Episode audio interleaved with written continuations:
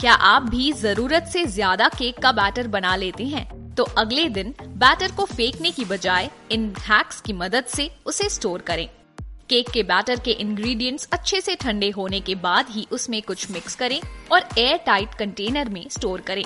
इससे बैटर सूखने से बचता है और बाद में इस्तेमाल के लिए ताज़ा बना रहता है।